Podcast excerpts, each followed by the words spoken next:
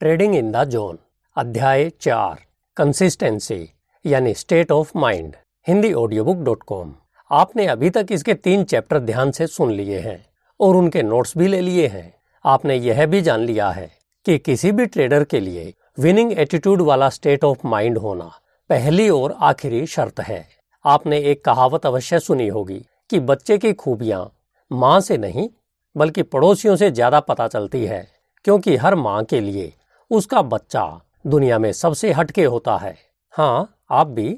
मैं यहाँ पर एक Hindi audio book copycat marketing एक सौ एक की बात करना चाहूँगा, जिसे बर्क हेजेज ने लिखा है। इसे आप नीचे डिस्क्रिप्शन में दिए लिंक पर क्लिक करके भी सुन सकते हैं। इस ऑडियो बुक में हमारे सीखने के स्वभाव के बारे में बताया गया है। बर्क ने कहा है कि हम जिंदगी में हर चीज़ की नकल कर सकते हैं, लेकिन एक चीज़ की नकल करने से हम चूक गए हैं, वह है सच्ची दौलत बनाना। आइए थोड़ा नकल की पावर के बारे में बात करते हैं। इसके बाद हम उन कारणों पर गौर करेंगे जिस वजह से ज़्यादातर लोग दौलत बनाने की नकल का तरीका नहीं खोज पाते हैं। हम सभी में कुछ खास गुण और योग्यताएं जन्मजात होती हैं, उन्हीं से हम यूनिक बनते हैं।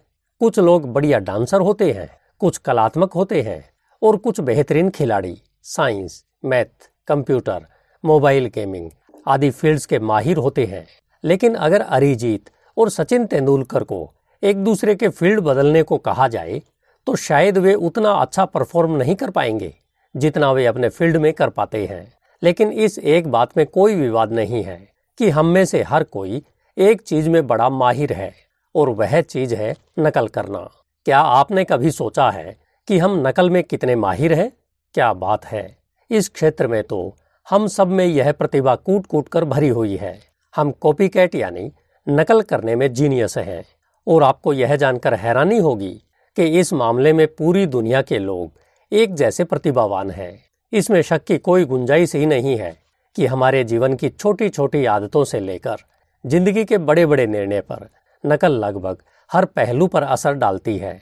क्या आपने कभी यह सोचा है कि आप आज जो कुछ भी काम कर रहे हैं उन कामों को करना कैसे सीखा, जैसे कंप्यूटर, मोबाइल ऑपरेट करना और कपड़े पहनना? और ये सब आप बच्चों को कैसे सिखाते हैं?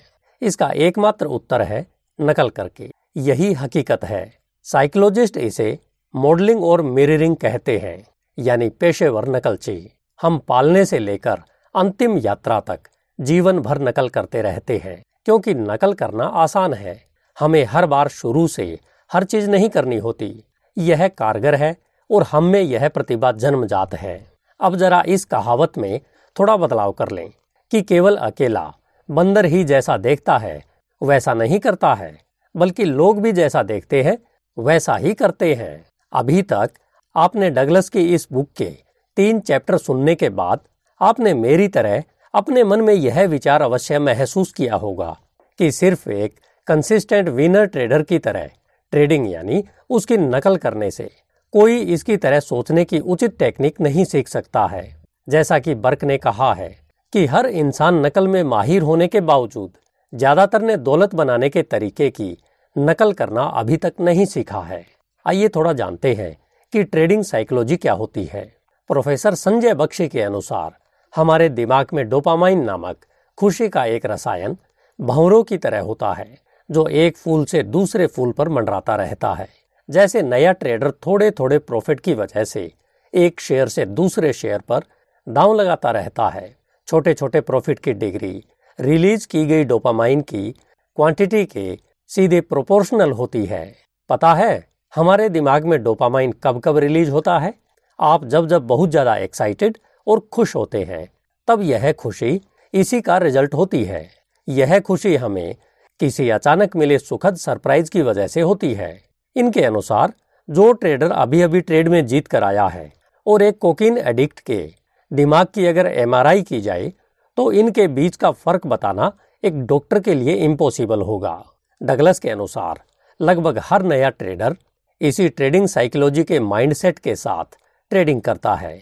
इसमें कोई दो राय नहीं है कि आप हर तरह के प्रयोग करने के लिए स्वतंत्र हैं, लेकिन अगर आप एक सफल कंसिस्टेंट विनिंग ट्रेडर बनना चाहते हैं तब आपको यह सोचकर ट्रेडिंग को समझना होगा कि जैसे यह आपका आखिरी दिन है। इसलिए आपको और मुझे एक ट्रेडर के तौर पर इसे बेहद गंभीरता से लेना चाहिए। वॉल स्ट्रीट की एक पुरानी कहावत है कि मार्केट सिर्फ दो भावनाओं से चलती है, पहली भावना है लालच और दूसरी भावना है डर। डगलस कहते हैं कि ये दोनों ही इंटरनल इमोशनल कंडीशन मार्केट के बारे में हमारे अंदर अनसर्टिनिटी यानी अनिश्चितता पैदा कर देती है। अगर कोई ट्रेडर इन भावनाओं के जाल में फंस गया तो उसके पोर्टफोलियो पर इसका बेहद खराब प्रभाव पड़ सकता है। इस बारे में स्वर्गीय राकेश झुनझुनवाला ने कुछ टिप्स दिए हैं, जिनमें से कुछ इस प्रकार से हैं। नंबर एक, गलतियों से सीखें। नंबर दो, जहां इन्वेस्ट कर रहे हैं उस कंपनी का विश्लेषण करें। नंबर तीन, मार्केट के हिसाब से चलें। नंबर चार, इन्वेस्टमेंट और ट्रेडिंग पोर्टफोलियो अलग अलग बनाएं।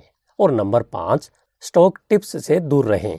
वे अपने बारे में भी आगे कहते हैं कि अगर आप किसी बड़े इन्वेस्टर की सलाह से शेयर खरीद लेते हो और कुछ दिनों बाद किसी घटना के चलते इनमें बदलाव हो जाता है जिसकी आपको समझ नहीं है, तब आपको जिसने शेयर खरीदने को बोला था वो तो निकल जाएगा लेकिन आप फंस जाएंगे।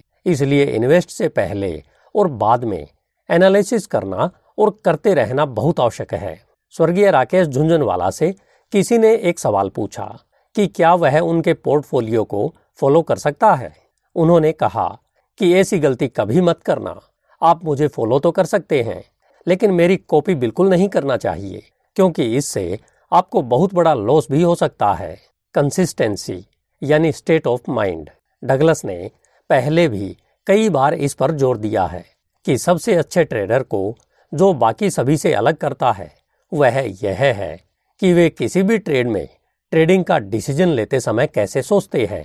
अगर आपका गोल एक प्रोफेशनल ट्रेडर की तरह ट्रेड करना और कंसिस्टेंट विनर बनना है तो आपको इस आधार पर शुरुआत करनी होगी कि समाधान आपके दिमाग में है, न कि मार्केट में। कंसिस्टेंसी मन की एक ऐसी स्थिति है जिसके मूल में कुछ फंडामेंटल थिंकिंग स्ट्रेटेजी होती है जो ट्रेड के लिए यूनिक होती है। हालांकि शुरुआत में जीतने वाले को विश्वास हो सकता है कि ट्रेडिंग करना बहुत आसान है, लेकिन इस बारे में आपका एक्सपीरियंस क्या कहता है। अब जरा आप उन ट्रेडों को याद कीजिए जो आपके अकाउंट में प्रॉफिट का फ्लो लेकर आए थे। उनके लिए आपने जो भी सेल और परचेज किया था वह आपके लिए एक आसान डिसीजन था। अब अगर आप इस फैक्ट के आधार पर इस बात का अंदाजा लगाएंगे कि जीतने और बिना किसी खास प्रयास के प्रॉफिट कमाने से मिलने वाली पॉजिटिव फीलिंग को आपस में मिला दें तो एक ट्रेडर के रूप में ट्रेडिंग से पैसा कमाना बहुत आसान है। लेकिन क्या वास्तव में ऐसा है? अगर वाकई ट्रेडिंग करना इतना आसान होता तो इसमें महारत हासिल करना इतना मुश्किल क्यों है? इस पैराडॉक्स से जूझ रहे इतने सारे ट्रेडर की समझ से यह अभी तक इतनी दूर क्यों है? एक और बात, अगर सच में ट्रेडिंग इतनी आसान है और यह ट्रेडर्स जानते भी हैं और उन्होंने इसका एक्सपीरियंस भी किया है, तब यह कैसे संभव है कि वे वह नहीं कर सकते जो उन्हें बखूबी करना आता है, जबकि मार्केट भी उनके लिए बार बार काम करती है। दूसरे शब्दों में, हम ट्रेड के बारे में जितना जानते हैं और विश्वास करते हैं और हमारे ट्रेडिंग के एक्चुअल रिजल्ट के बीच इतना विरोधाभास क्यों है? हमारी नॉलेज और ट्रेडिंग के बीच कोई संबंध क्यों नहीं है? ट्रेडिंग के बारे में हमारी सोच। ट्रेडिंग उतना ही मज़ेदार और आसान है जितना आपने इसे अपने प्रॉफिट कमाने के बाद में समझा था, लेकिन इसे इस पर्सपेक्टिव में महसूस करना आपके बिलीफ, एटीट्यूड या आपके माइंडसेट का काम है। यह वैसा ही है जैसा एक ही अर्थ के लिए दो शब्दों का यूज करना। उसी तरह विनिंग यानी जीतना और कंसिस्टेंसी भी खुशी, मौज मस्ती और संतुष्टि की तरह ही हमारे मन की अवस्थाएं हैं। हमारे मन की यह स्थिति यानी हमारा स्टेट ऑफ माइंड हमारे बिलीफ और एटीट्यूड का ही बाई प्रोडक्ट है। आप सही बिलीफ और एटीट्यूड के बिना कंसिस्टेंसी बनाने की कोशिश कर सकते हैं क्योंकि आप इसके लिए स्वतंत्र हैं, आपको इसके लिए कोई नहीं रोकेगा, लेकिन इसका रिजल्ट वैसा ही होगा जैसा रिजल्ट आप बिना प्रसन्नता के खुशी महसूस करने के प्रयास में पाएंगे। यह संभव है कि आपकी परिस्थितियां अचानक इस तरह से बदल जाएं जिससे आपकी बोरियत खुशी में बदल जाए। तब यह केवल बाहरी बदलाव की वजह से होगा, न कि आंतरिक बदलाव की वजह से। यदि आप अपनी खुशी के लिए बाहरी परिस्थितियों पर निर्भर है तो इस बात की बहुत कम संभावना है कि आप लगातार खुश रहेंगे। जिस तरह बाहरी बदलावों के साथ ज़्यादा समय तक खुश रहना मुश्किल है, ठीक उसी तरह एक ट्रेडर के रूप में लगातार सक्सेस होना भी मुश्किल है। मार्केट हमें लगातार सक्सेस देने के लिए ज़्यादा कुछ नहीं करने वाली है। यह उन बाहरी बदलावों जैसी ही है जिन पर हम खुशी के लिए ज़्यादा भरोसा नहीं कर सकते हैं। अब आपको जो लोग अपने आसपास वास्तव में खुश दिखाई दे रहे हैं, उन्हें खुश रहने के लिए एक्स्ट्रा कुछ भी करने की जरूरत नहीं है। वे उन चीज़ों में खुश हैं जो वे करते हैं। जो ट्रेडर कंसिस्टेंटली सक्सेस होते हैं वे नेचुरल अभिव्यक्ति के रूप में कंसिस्टेंट होते हैं। उन्हें कंसिस्टेंसी के लिए कोशिश करने की आवश्यकता नहीं है। यह आपको एक तिलिस्म की तरह लग सकता है, लेकिन यह बहुत महत्वपूर्ण है। आप इसके अंतर को समझें। आप कंसिस्टेंट बने रहने की कोशिश नहीं कर सकते हैं, क्योंकि यह कोशिश आपको मेंटली रूप से अपॉर्चुनिटी फ्लो से आउट करके आपके इंटेंट को नकार देगा, जिससे आपके जीतने की बजाय हारने की संभावना अधिक बन जाएगी। आपने जीवन में बहुत बार अनुभव किया होगा कि पानी के बहाव के अपोजिट तैरने की बजाय अगर बहाव की दिशा में तैरा जाए तो यह उससे आसान होगा। उसमें एफर्ट्स भी कम करने पड़ेंगे और अनावश्यक एनर्जी भी खर्च नहीं होगी। जैसा कि आपने बताया था कि आपके सबसे अच्छे ट्रेड बहुत ही सरल और आसान थे। उन्हें आसान बनाने की आपको किसी भी तरह की कोशिश नहीं करनी पड़ी थी। वे तो बस आसान थे, उनमें कोई कन्फ्लिक्ट नहीं था। आपने तो ठीक वही देखा जो आपको उस समय देखने की जरूरत थी। आपने उस समय जो देखा उसी पर एक्शन किया। यह इसलिए था क्योंकि आप उस पल अपॉर्चुनिटी फ्लो का एक हिस्सा थे। जब आप फ्लो में होते हैं तब आपको प्रयास करने की आवश्यकता नहीं होती, क्योंकि उस समय मार्केट के बारे में आप जो कुछ भी जानते हैं वह सब आपके लिए उस समय अवेलेबल होता है। इस समय आप अलर्ट होते हैं क्योंकि आपकी अवेयरनेस से उस समय कुछ भी छिपाया नहीं जा रहा होता है। आपके इस कार्य में कोई भी स्ट्रगल या फिर रेजिस्टेंस नहीं होता, इसलिए यह बहुत ही आसान लगने लगता है। लेकिन जब किसी काम के लिए हम जिस भी डिग्री में एफर्ट यानी प्रयास करते हैं तो इससे पता चलता है कि किस हद तक स्ट्रगल या रेजिस्टेंस है। जैसे पानी के बहाव के विपरीत तैरने में ज़्यादा एफर्ट्स की आवश्यकता होती है, उससे अंदाज़ा लगाया जा सकता है कि कितना स्ट्रगल है। जैसे जैसे बहाव तेज होता जाएगा आपके स्ट्रगल की डिग्री भी बढ़ती जाएगी। इसके अलावा बहाव के साथ तैरने से तो आप बस इसे कर रहे होते हैं, आपको इसे करने की कोशिश नहीं करनी पड़ती। यह एग्जाम्पल हमें बताता है कि आप मार्केट से जो भी चाहते हैं और उसे पाने का जितना ज़्यादा प्रयास करते हैं तो इसमें कितना रेजिस्टेंस है, यह हमें स्वाभाविक ही अंदाज़ा लग जाना चाहिए। अगर हम इसे इग्नोर करते हैं तब वास्तव में यह हमारा एक प्रोस्पेक्टिव है जो कठिनाइयों से भरा हुआ है। दूसरी ओर बेहतरीन ट्रेडर फ्लो यानी बहाव के साथ तैरते हैं, क्योंकि वे मार्केट से कुछ भी प्राप्त करने की कोशिश नहीं करते, बल्कि वे तो बस उस बहाव में स्वयं को उपलब्ध कराते हैं जिससे वे मार्केट में किसी भी समय की पेशकश का लाभ उठा सकें। पहले की तरह यह भी एक पर्सपेक्टिव है, लेकिन दोनों में बहुत बड़ा अंतर है। डगलस ने चैप्टर तीन में हमें इस बारे में डिटेल में बताया था कि कैसे ट्रेडर फिजिकल और इमोशनल दोनों तरह के दर्द से बचने के लिए कितना कुछ करते हैं। जब आप इस पर्सपेक्टिव से ट्रेडिंग करते हैं कि मार्केट से आप जो चाहते हैं या जो उम्मीद करते हैं उसे हासिल किया जा सके, लेकिन मार्केट का व्यवहार ऐसा नहीं है जो आपकी अपेक्षाओं को पूरा करे। आप मार्केट से जो चाहते हैं वह नहीं मिल रहा है। उस समय इस अंतर की भरपाई के लिए आपका मेंटल डिफेंस मैकेनिज्म एक्टिव हो जाता है, जिससे आपको किसी भी इमोशनल पेन का अनुभव न हो। मानव मस्तिष्क को इस तरह से डिजाइन किया गया है कि यह ऑटोमेटिक रूप से ऐसी जानकारियों को ब्लॉक करने का एक तरीका खोज लेता है जो हमें इमोशनल दर्द दे सकती है। इसी वजह से हम स्वाभाविक रूप से इसे उस समय महसूस करते हैं जब हमें वह नहीं मिलता जो हम चाहते हैं। जब यह घटित होता है तब ऑटोमेटिक रूप से हम ऐसी जानकारी चुनेंगे जो हमारी अपेक्षा के अनुरूप हो, ताकि हम अपने मन को दर्द से मुक्ति दिला सकें। इस मन की दर्द मुक्ति के चक्कर में हम अपने आप को अपॉर्चुनिटी फ्लो से बाहर कर लेते हैं और हो सकता है, होना चाहिए, होगा, इस तरह के थॉट फ्लो में फंस जाते हैं।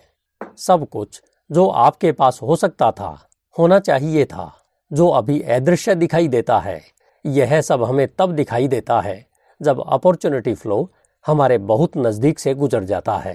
कंसिस्टेंट बनने के लिए आपको ट्रेडिंग के बारे में इस तरह से सोचना सीखना होगा कि अब आप सचेतन या अवचेतन रूप से उन मेंटल प्रोसेस के प्रति अति संवेदनशील नहीं है जो आपको अस्पष्ट, ब्लॉक या जानकारी के आधार पर किसी चुनाव का कारण बनती है। बस खुश रहो, अपने आप को दर्द से बचाने के लिए काम मत करो, अपने आप को तो बस वह दो जो तुम चाहते हो। क्या आप जानते हैं कि ट्रेडिंग में पिचानवे प्रतिशत गलतियों का सोर्स भय होता है और यह भय दर्द से उत्पन्न होता है। यदि आप एक ट्रेडर के रूप में लगातार गलतियां कर रहे हैं तो आप कंसिस्टेंट नहीं हो सकते हैं, आप फ्लो को महसूस नहीं कर सकते। इस भय की वजह से ही आप जो चाहते हैं या जो आप उम्मीद करते हैं वह आपके लिए साकार नहीं होगा। इस सब के अलावा एक ट्रेडर के रूप में आप जो कुछ भी करने का प्रयास करते हैं वह एक स्ट्रगल के सिवा कुछ भी नहीं होगा। इस दौरान आपको ऐसा लगेगा जैसे मार्केट आपके और आप मार्केट के साथ संघर्ष कर रहे हैं, और इससे बढ़कर यह भी लग सकता है कि मार्केट पर्सनली तौर पर आपके खिलाफ है। लेकिन हकीकत यह है कि असल में यह सब आपके दिमाग में चल रहा है। मार्केट ऐसी कोई भी इंफॉर्मेशन प्रोवाइड नहीं करती जिससे आप संघर्ष महसूस करें। अगर कोई स्ट्रगल है तो यह केवल और केवल आपके एटीट्यूड और पर्सपेक्टिव के बीच है, और यह आपके दिमाग और टीवी के बीच भी एक संघर्ष है। अब आप सोच रहे होंगे कि मैं अपनी मेंटल प्रोसेस के प्रति अति संवेदनशील हुए बिना सही इंफॉर्मेशन के साथ भय मुक्त होकर कैसे ट्रेड करने के बारे में सोच सकता हूँ। डगलस का इस बारे में आपके लिए सीधे तौर पर उत्तर है, जोखिम को स्वीकार करना सीखें, यानी learn to accept the risk, जोखिम को वास्तव में समझना। रिस्पॉन्सिबिलिटी के अलावा डगलस ने पिछले चैप्टर तीन में जिन मुद्दों पर चर्चा की थी वे ट्रेडिंग से कम और आपकी सक्सेस से संबंधित मुद्दे ज्यादा हैं।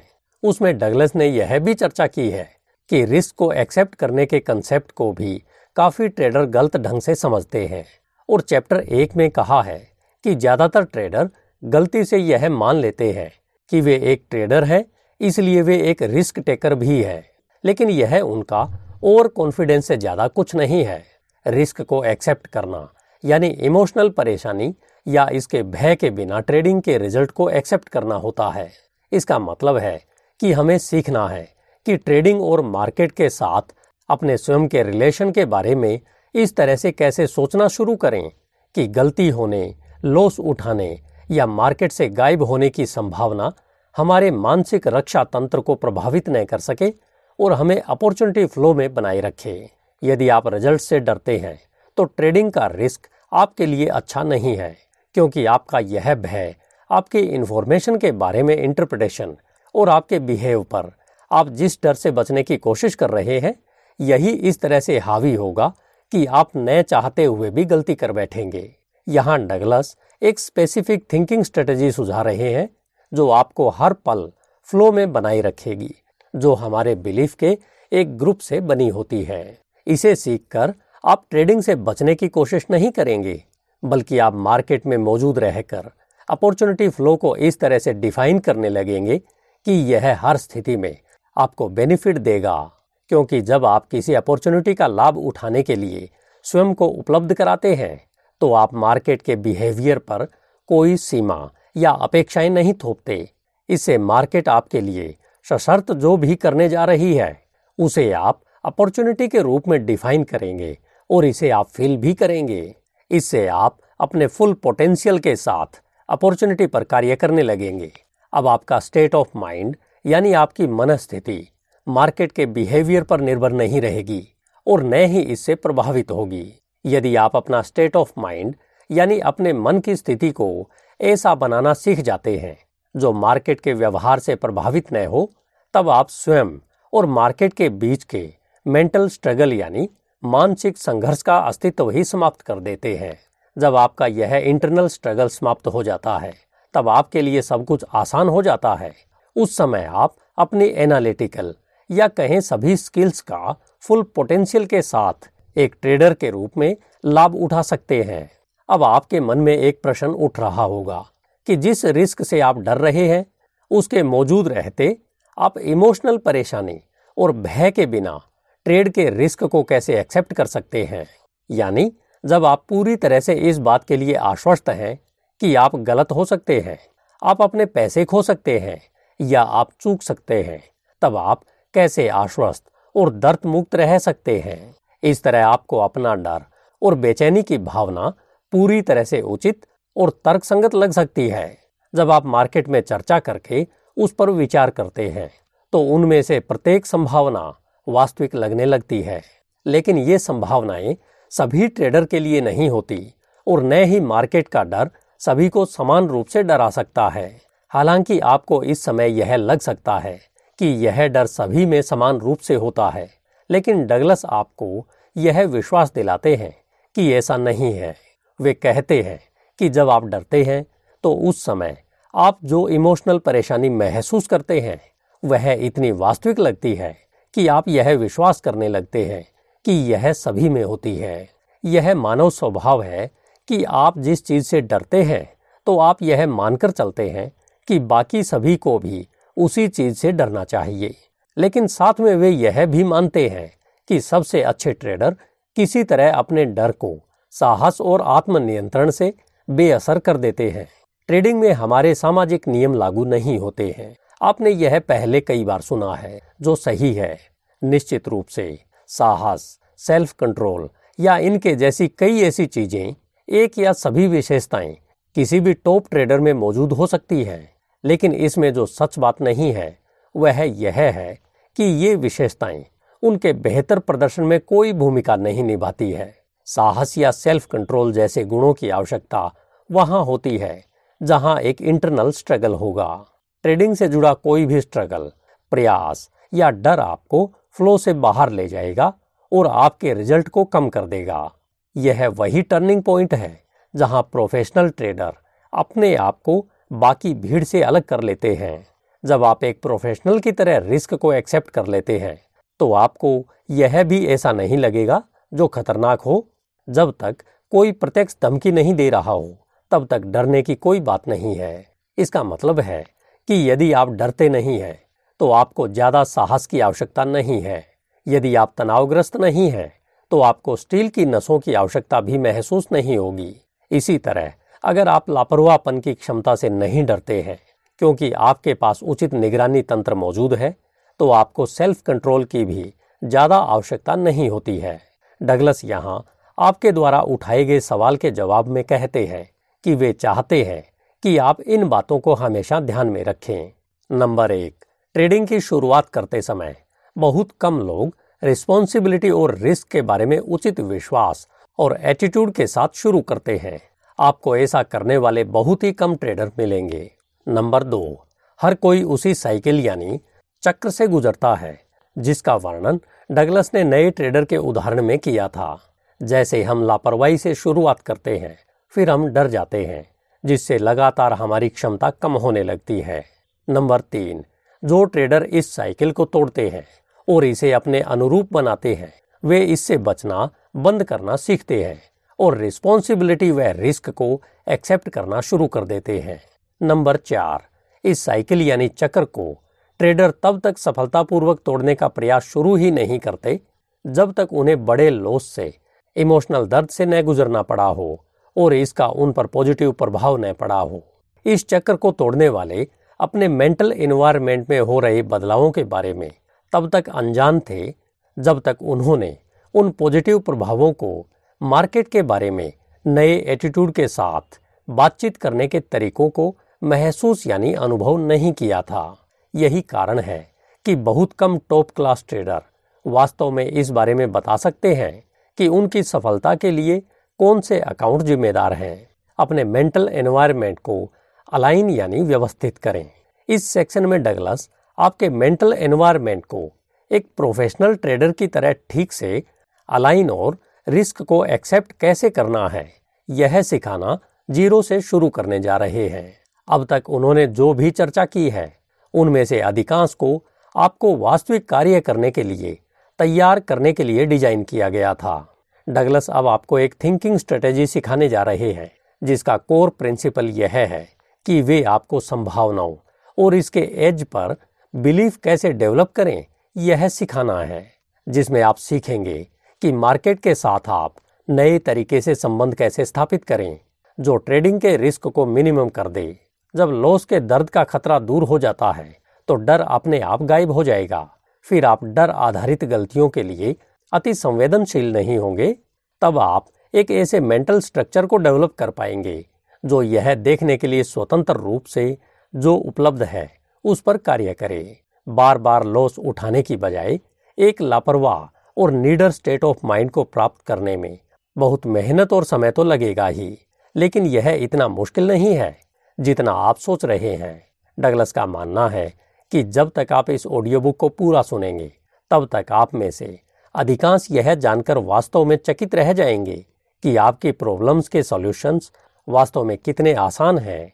और यहाँ पर कई मायनों में तो इतने आसान सॉल्यूशंस मिलेंगे कि जैसे कि आपका स्टेट ऑफ माइंड या कह सकते हैं कि मेंटल प्रोस्पेक्टिव बदलते ही ये हल आपके सामने प्रकट हो जाएंगे, जैसा कि सॉफ्टवेयर को अनलॉक करने के लिए एक सही कोड मिलने पर होता है।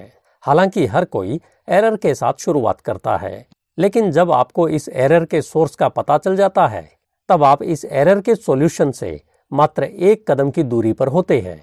हालांकि जब आप इसे सीखना शुरू करते हैं तब आप में से कई पाएंगे कि आप एक आदर्श मानसिकता के पर्सपेक्टिव से केवल एक कदम दूर थे।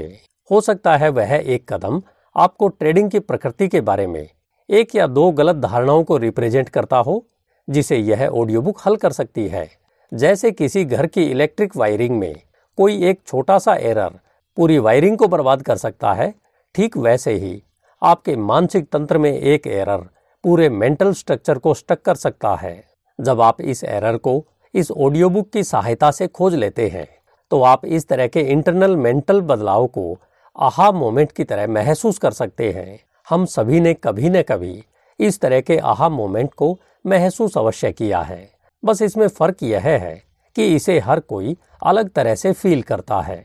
जब आप इसे अनुभव करेंगे तब आपको दुनिया भी अलग तरह से लगने लगती है, मानो यह अचानक से बदल गई हो। इस समय आप कुछ ऐसा कह सकते हैं कि आपने मुझे यह पहले क्यों नहीं बताया, या यह पूरे समय मेरे सामने था लेकिन मैंने इसे कभी देखा ही नहीं, या यह इतना आसान है तो मैं इसे क्यों नहीं देख सका। इस आहा अनुभव को महसूस करने के लिए हर किसी को अलग अलग समय लग सकता है। हो सकता है कि एक सक्सेस ट्रेडर बनने के लिए आपको जो कुछ जानने की आवश्यकता है आप उसे पहले से ही जानते हो, लेकिन अभी यह आपकी आंखों से ओझल हो सकता है। कई ट्रेडर हो सकता है कि यह नहीं जानते हो कि वे असल में मार्केट को अपने तरीके से चलाने की कोशिश कर रहे हैं, जिसका रिजल्ट उन्हें फाइनेंशियल और इमोशनल बर्बादी के रूप में मिलता है। आपने ट्रेडिंग को लेकर अपने जीवन के लिए कुछ गोल्स अवश्य बनाए होंगे। आप इस बारे में स्पष्ट हो सकते हैं कि मार्केट से आप क्या चाहते हैं, लेकिन कैसे, इस बारे में थोड़ी पढ़ाई करने की आवश्यकता है। इसलिए इसकी पढ़ाई आप डगलस के अनुसार इस बुक से कर सकते हैं जो आपके लिए हिंदी में ऑडियो बुक के रूप में उपलब्ध है, जो आपको वह सिखाएगी जो अभी आपकी आंखों से ओझल है। आप जो चाहते हैं उसे प्राप्त करने के लिए आसान और ज़्यादा संतोषजनक तरीके आज मार्केट में उपलब्ध हैं, लेकिन पहले आपको अपना दिमाग ठीक करने के लिए तैयार रहना होगा। धन्यवाद। Hindi audio book dot com. आपका दिन शुभ हो।